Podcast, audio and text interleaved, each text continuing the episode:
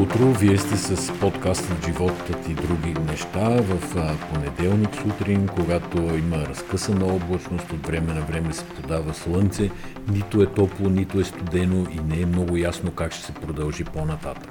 Приемам това за актуалният и политически анализ след вота на четвърти. Какво направи впечатление? Две изненади, Първата е вота за демократична България. За мен това е голяма изненада. Аз следях социологическите проучвания и там такъв резултат нямаше. Втората изненада, която не е изненада, това е гласуването за Слави Трифонов, което ние с тебе преди няколко подкаста го предсказахме, че така ще се случи. Да, ма ние имаме много прост инструментариум, т.е. ние имаме сайтове, следим доста фейсбук общности и групи и нашите наблюдения са хиперелементарни. Е, сега ако напишем в Булевард България Слави Трифонов каза добър ден, за два часа ще го прочетат 10 000 души. Социолозите не разполагат с този инструментариум. Сега, защо не разполагате, за мен е огромна изненада. Между другото, това са поредните втори или трети избори, в които социологията се проваля драматично. И може да има няколко обяснения, но ми се струва важно да го кажем, защото а, социолозите по време на предизборна кампания реално наравно с или може би в някаква степен по-силно от политиците влияят върху общественото мнение. Едното възможно обяснение е, че просто социологията остана в 90-те години.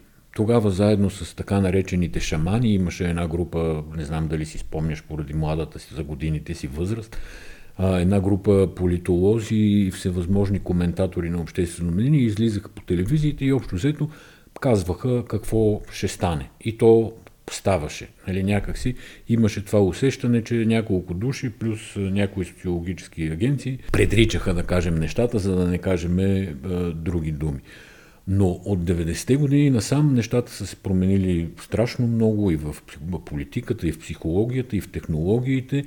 И социолозите не могат да прескочат тая бариера, не могат да минат свръхзвуковата бариера, както тия самолети, като минават от а, звукова на свръхзвукова скорост, нали знаеш, че гръмва един балон около тях. Е, това българските социолози не могат или втората евентуална причина не желаят да направо. Това ще да ти кажа, че това все пак е позитивната версия за социологията, а бихме могли да разгледаме и негативната версия. И това е, че както говорим за свободни медии, може би така трябва да говорим и за свободна социология. Защото ако вота за Слави Трифонов, да кажем, е бил скрит вод, не престижен, както социолозите определят някои видове гласуване, то тогава вота за демократична България как бихме го дефинирали? Всички хора, които гласуват за демократична България, са горди с избора си, те го афишират във Фейсбук, слагат си баджове, казват си преференцията. Опитват аз мога да, да се закълна. Точно, това, да, аз мога да се закълна, че демократична България няма скрит вод. Аз също смятам, Тоест... че няма скрит вод и това това не е грешка с 1-2% си бина. Не, това, това е огромна грешка. Това е грешка с 100%. Тоест, грубо казвам. Повече от 100%. Да, те им даваха с 150%. Да, те им даваха 5%, те спечелиха 10%. Нали сега плюс-минус някакви десети, разбира се. Не, не защото... те не са давали, че Демократична България може да бъде преди ДПС. Това абсолютно такава хипотеза не е съществувала. Никога. Даже имаше в... Не много отдавна, до преди 2-3 седмици имаше прогнози, че Демократична България е около 4%. Също така, ако социологията вярва сама на себе си, то вота за БСП също трябва трябваше да бъде много точно предсказан. Защото аз разгледах демограф, демографския профил на този вод. Това е население, което е над 60 години. Тоест, извинявам се, но това са най-ударените от пандемията хора, които има вероятност да, да, да не излязат, да се страхуват от болестта, има вероятност да не са се възстановили толкова бързо, колкото другите. Тоест, той, това е един изчезващ живот и ти сега, като погледнеш профила на БСП, трябва да е ясно, че на следващите избори трябва да умножиш с 0, и не знам си колко това, което ти е прогнозата, защото просто БСП в този си вид и с тази си политика и с този си лидер, който има до, до днеска, тя изчезва. Къде е БСП втора политическа сила? Как въобще е възможно това нещо да се показва по телевизията и да се коментира сериозно? Другия аспект, който много искам да коментираме, защото сме се въздържали тук в последните месеци да го коментираме в подкаста, това е свободата на медиите. Коментирахме така, да, да, е свободата е на социологията. Да. Сега да започнем да коментираме свободата на медиите. Това, което с, нощи видях по трите национални телевизии, беше, че те са заложили на грешен кон. Естествено, понеже работят с социологически агенции, то може би е доста синхронно е вървяла тая работа. В, в студията имаше коментатори предимно на страната на ГЕРБ. Да, което е много парадоксално, защото когато ние се занимавахме с телевизионна журналистика, ГЕРБ трудно намираха своите говорители и се появяваха странни хора, които да защитават тезата на ГЕРБ. Сега, за колко години по-късно, 8 години по-късно да кажем, вече са се мултиплицирали говорителите на ГЕРБ. Много често един човек, който ние категорично знаем, че той е в ролята си на защитник на ГЕРБ, се представя като опозиция. Тоест има такава подмяна на няколко пласта. От една страна не са свободни медиите, от друга страна хората, които говорят, не са искрени. Т.е. те не, не, не биват представени по начина по който те мислят и в функцията и в ролята им, в която те са. И давам пример. Постоянно се канят Антуанета, Антонета Христова така. и Татяна Боруджиева, които двете жени, социоложки, психоложка, То не е много ясно. Значение. Психоложка и социоложка. Да. Едната уша от БСП Боруджиева, Боруджиева, другата е от ГЕРБ. От ГЕРБ. Значи, тази Антуанета Христова, разбира се, че така внушава и шаманства в полза на ГЕРБ години наред и това не е изненада, но Буруджиева много отдавна не е човек на БСП и това е очевидно по всичките позиции, които заема. И тая, този псевдоплурализъм, който се налагаше в последните години, нали, уж един от ГЕРБ, един от БСП, те всъщност пеят в един и същи хор и говорят с различни думи, а, е част от подмяната. Да, и... другата двойка са Харизанов и Нойзи. Това да. са такива смешни опозиции, които се продават на хората и не е честно. И много ще се зарадвам сега да видя две-три седмици свободни медии, дали на тези свободни медии, дали на тези водещи, като например на Бойко Василев, който разбирам, че с нощи е успял да и живее целият политически спектър, катарзис от единия градус до другия градус, дали пък няма да им хареса да са свободни и да казват каквото мислят? Идва някаква възможност за медийна свобода. И тук сега, като казвам медийна свобода, нямам предвид всичките по-дълбоки проблеми на медиите, с собственост, с опити за контрол извън... Финансиране, да. да. финансиране, опити за контрол извън чисто редакционната работа на една медия, а имам предвид дали самите журналисти в края на краищата ще осъзнаят, че, е, че работят за аудиторията си и че не е добре да я лъжат по начина, по който я лъжат. Какво всъщност ни показаха изборните резултати? За мен е най-важното, което аз видях, това е, че сегашния парламент, в него политическото представителство е било на много ниско ниво. Тоест, извън парламента, огромен брой от хора са били непредставени вътре.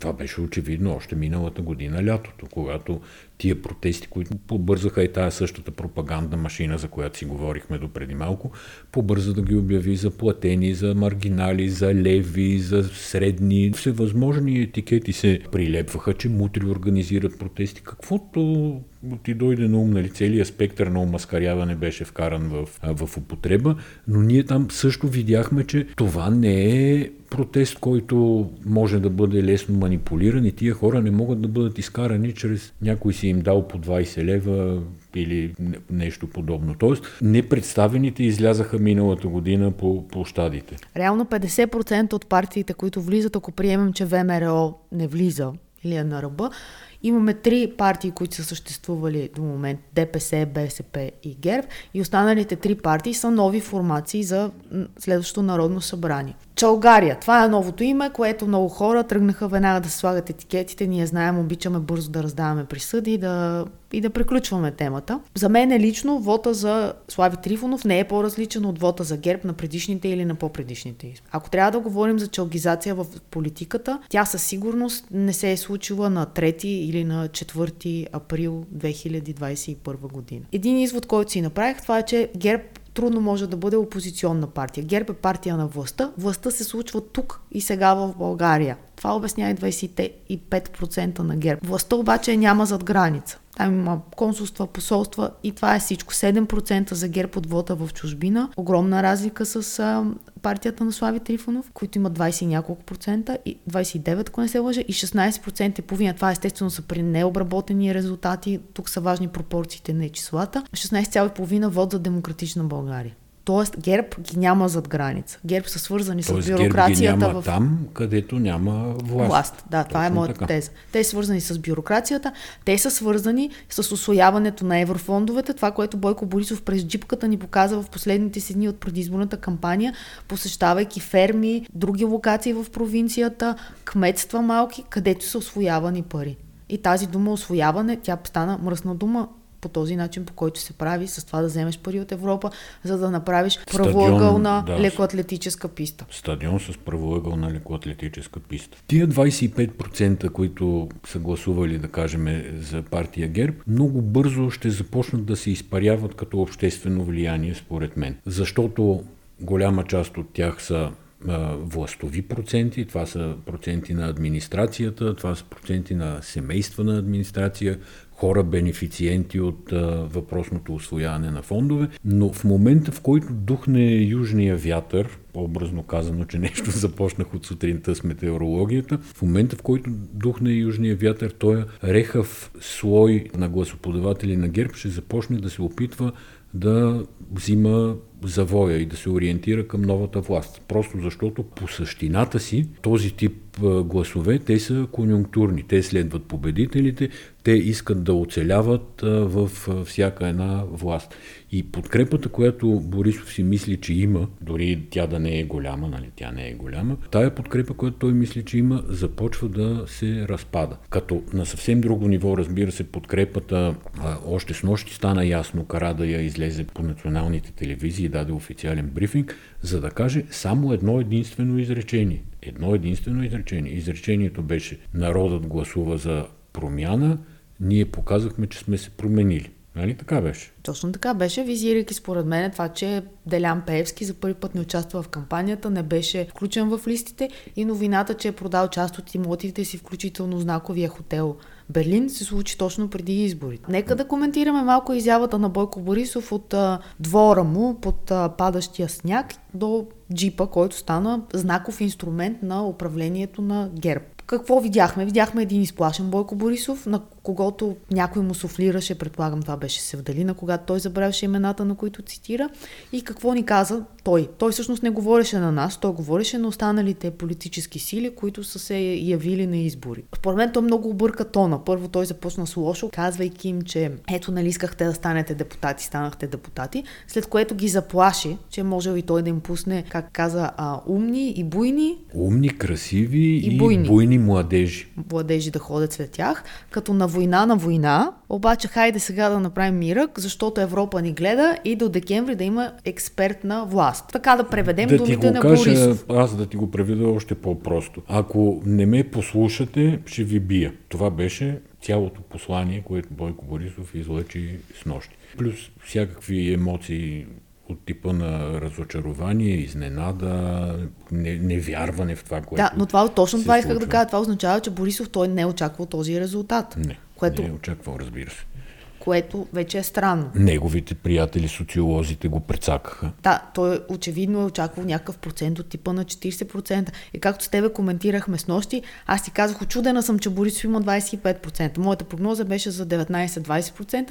И ти тогава каза, те тия 25% болят още повече от това, ако бяха 19-20. Какво да очакваме да се случи? Може ли да се случи правителство? Какво правителство би се случило? И за мен е по-интересното е как би изглеждал вота на едни следващи избори. Защото според мен всяка власт трябва да се съобразява, да бъде една-две крачки напред и да се съобразява с това какво би се случило утре на изборите, а не какво се е случило на изборите вчера. Защото, както ние след пандемията няма да сме същите, както два пъти не можеш да влезеш в една и съща река, така и според мен в два поредни дни резултата от вота би бил различен, ако знаем предходния вод. Тоест, всички тези, които сега са дали гласовете си за партии, които са под 4% бариера, няма да влязат. ВМРО няма да вземе 3,99, този вод най-вероятно ще отиде към всички останали по-големи партии и останалите гласовете за Марешки, гласовете за Валери Симеонов, това е две и половина, мисля, че взима тяхната коалиция. Изненадващ е вота за Васил Бошков, между другото. 3,5. Трябва да има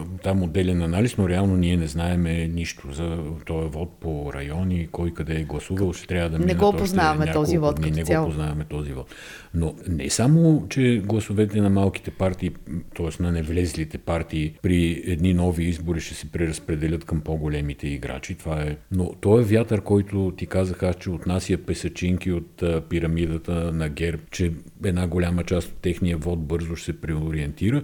Значи този вятър ще се засилва и вместо песачинки ще почне да кърти мазилки, да падат цели тухли и гради. Тоест страховия компонент в пригласуването за ГЕРБ ще изчезне напълно. Да. И тогава тия 25% ще се стопят до много съществена разлика. Ако трябва да ти продължа мисълта, много би ми било интересно е сега да видя едно социологическо проучване, прогноза за това какво би се случило вече без този страхов елемент или зависимост. Което не казвам, че социолозите са, се страхуват от Бойко Борисов, но казвам, че прекалено бяха конструктивни този израз да употребя. И така, сега ако разгледаме процентите, това е един на пръв поглед много разпокъсан парламент с 6 политически формации, близки по резултати в крайна сметка. Та въпросът е, възможно ли е да има коалиция, каква би била тази коалиция, колко време би издържала. Аз не мисля, че ние можем в момента да хвърляме Боб, но можем да кажем какво се случва чисто технически в държавата.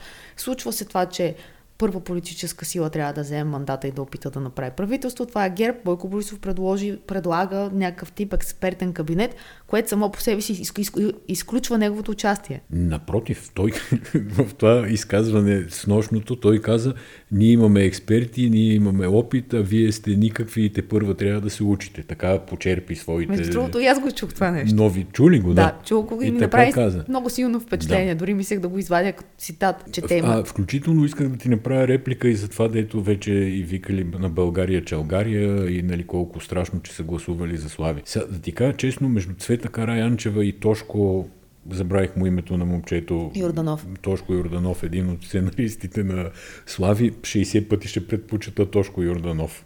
А между... Па, нека да и чао А между Десислава Танасова и не знам някой друг? Няма никакъв спор тук и това, че сега, да, сега те първо да се запритесняваме, че България се е чалгизирала е прекалено късно.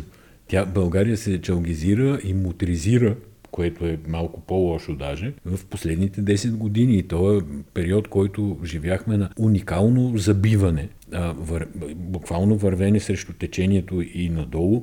Страшно се радвам, че свърши, искам да ти кажа, защото според мен свърши безвъзвратно. И преди 10 години на Борисов, там или колкото са 11 и нещо, всяко правителство, както и да го погледнеш, тройна коалиция, Петорна, Царя, Костов преди това, всяко правителство някакси слагаше една стъпка напред. При всичките забележки, които можем да имаме. От както дойде ГЕРБ, започна такова обществено разпадане, свръхконцентрация на власт в много малък брой хора и изнагляване на тая власт до степен, до която хората не се чувстваха комфортно в собствената си държава. Да, плюс тотално упростачаване на обществения живот. Говоря това, което се вижда по телевизията, това, което се случва като въобще послания. Това беше много тежко, че няма интелект. Ти пускаш телевизора и оттам няма интелект. И това не разполагайки те с такъв интелект, защото експертите и малко по-нормалните хора в ГЕРБ, те се броят на пръстите на едната ми ръка от тези, които са на преден план. Не, че няма сигурно някакви в задните редици, но със сигурност не ги използват много често. Това, което виждахме, то беше много като, като в деня на мармота. Събужда се и циклиш едно и също, едно и също, дет казваш няма стъпка напред. И продължавам си мисълта какво се случва с мандатите. Втория мандат, ако ГЕРБ не успее да състави експертното правителство с или без Бойко Борисов, отива в има такъв народ. Първо да ти кажа, тогава... аз смятам за крайно невъзможно да се състави експертно правителство под, а, с мандата на ГЕРБ. Това ми се струва наистина невъзможна хипотеза. И тогава шанса за правителство е във втория мандат. Ако и там не се състави, вече президента има право да избере на кого да връчи мандат. Дали го връчи на ДПС. Такъв беше мандата на Тройната коалиция, която тя също се прави в продължение на един месец, ако не се лъжа, че и повече. Или да го даде на БСП, Демократична България. Това е въпрос на, на избор. Втория мандат ще отиде в партията на Слави Трифонов.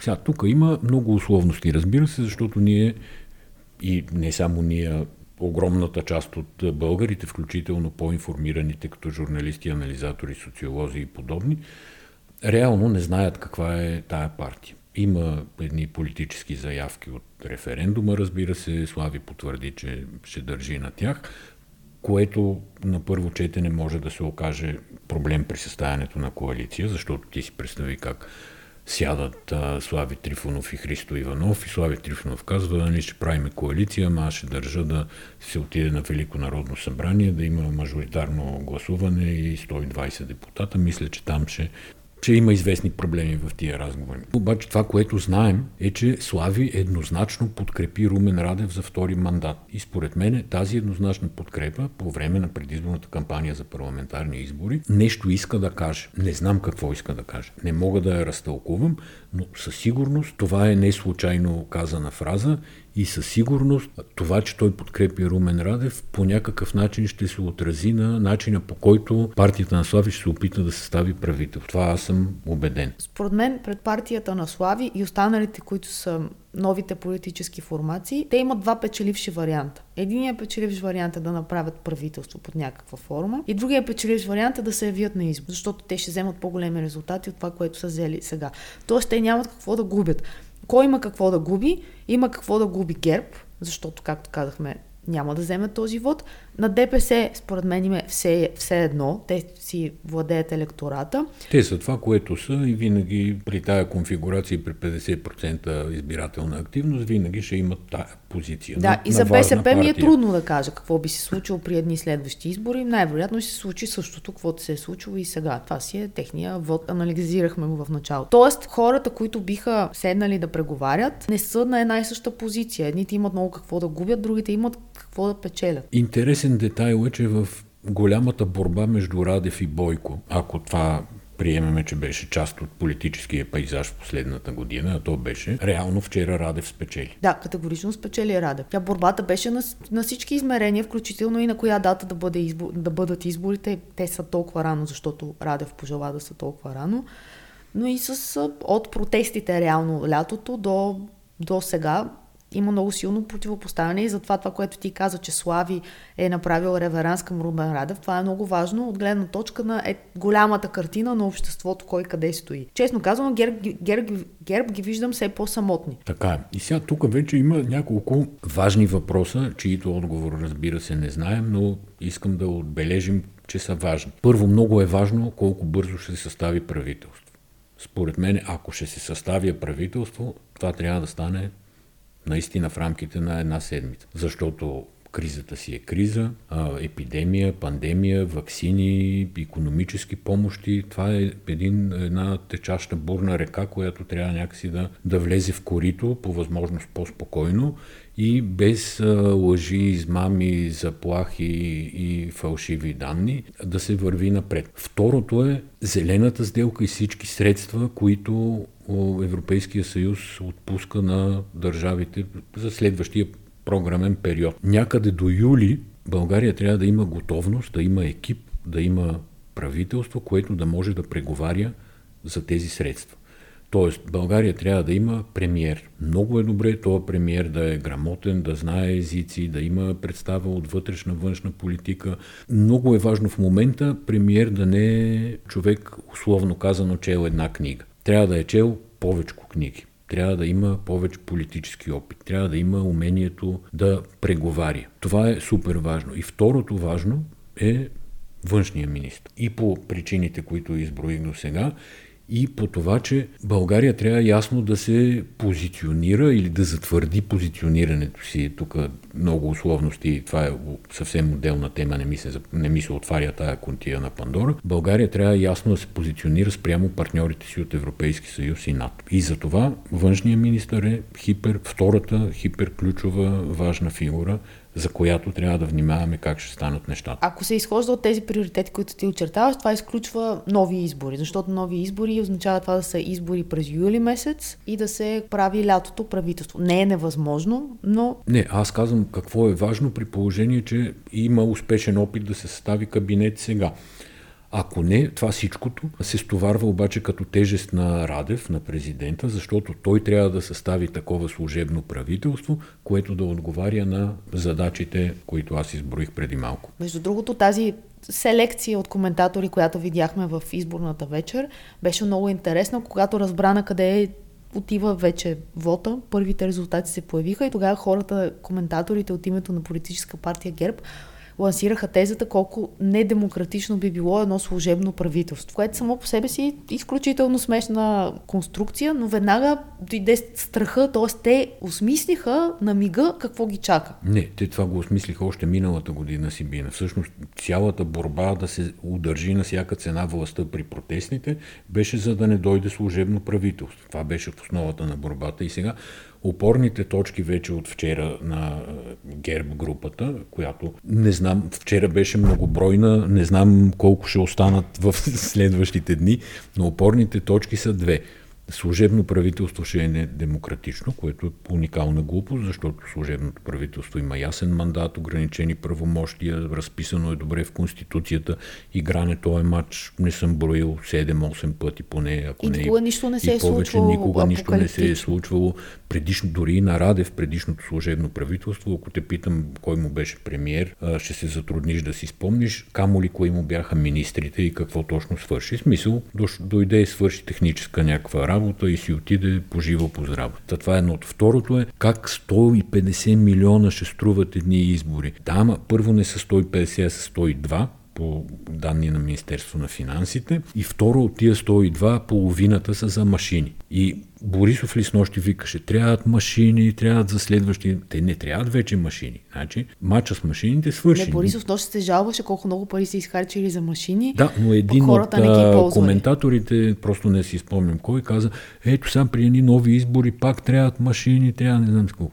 Машините ги имаме вече. Платили сме ги 50 милиона 50, но те са тука и могат спокойно да си работят за всеки следващи избори. Така че едни следващи избори няма да струват 150 милиона, най-вероятно ще струват една трета от тия 150 милиона, а още по-вероятно и по-малко от една трета да струват ще струват колкото струват едни нормални избори, 30-40 милиона. И на фона на КТБ-та, южни потоци, не ми там турски потоци и милиардите откраднати, нали, да седи някой да реве сега за 30-40 милиона, ми се струва лицемерно. Да свършим тук. right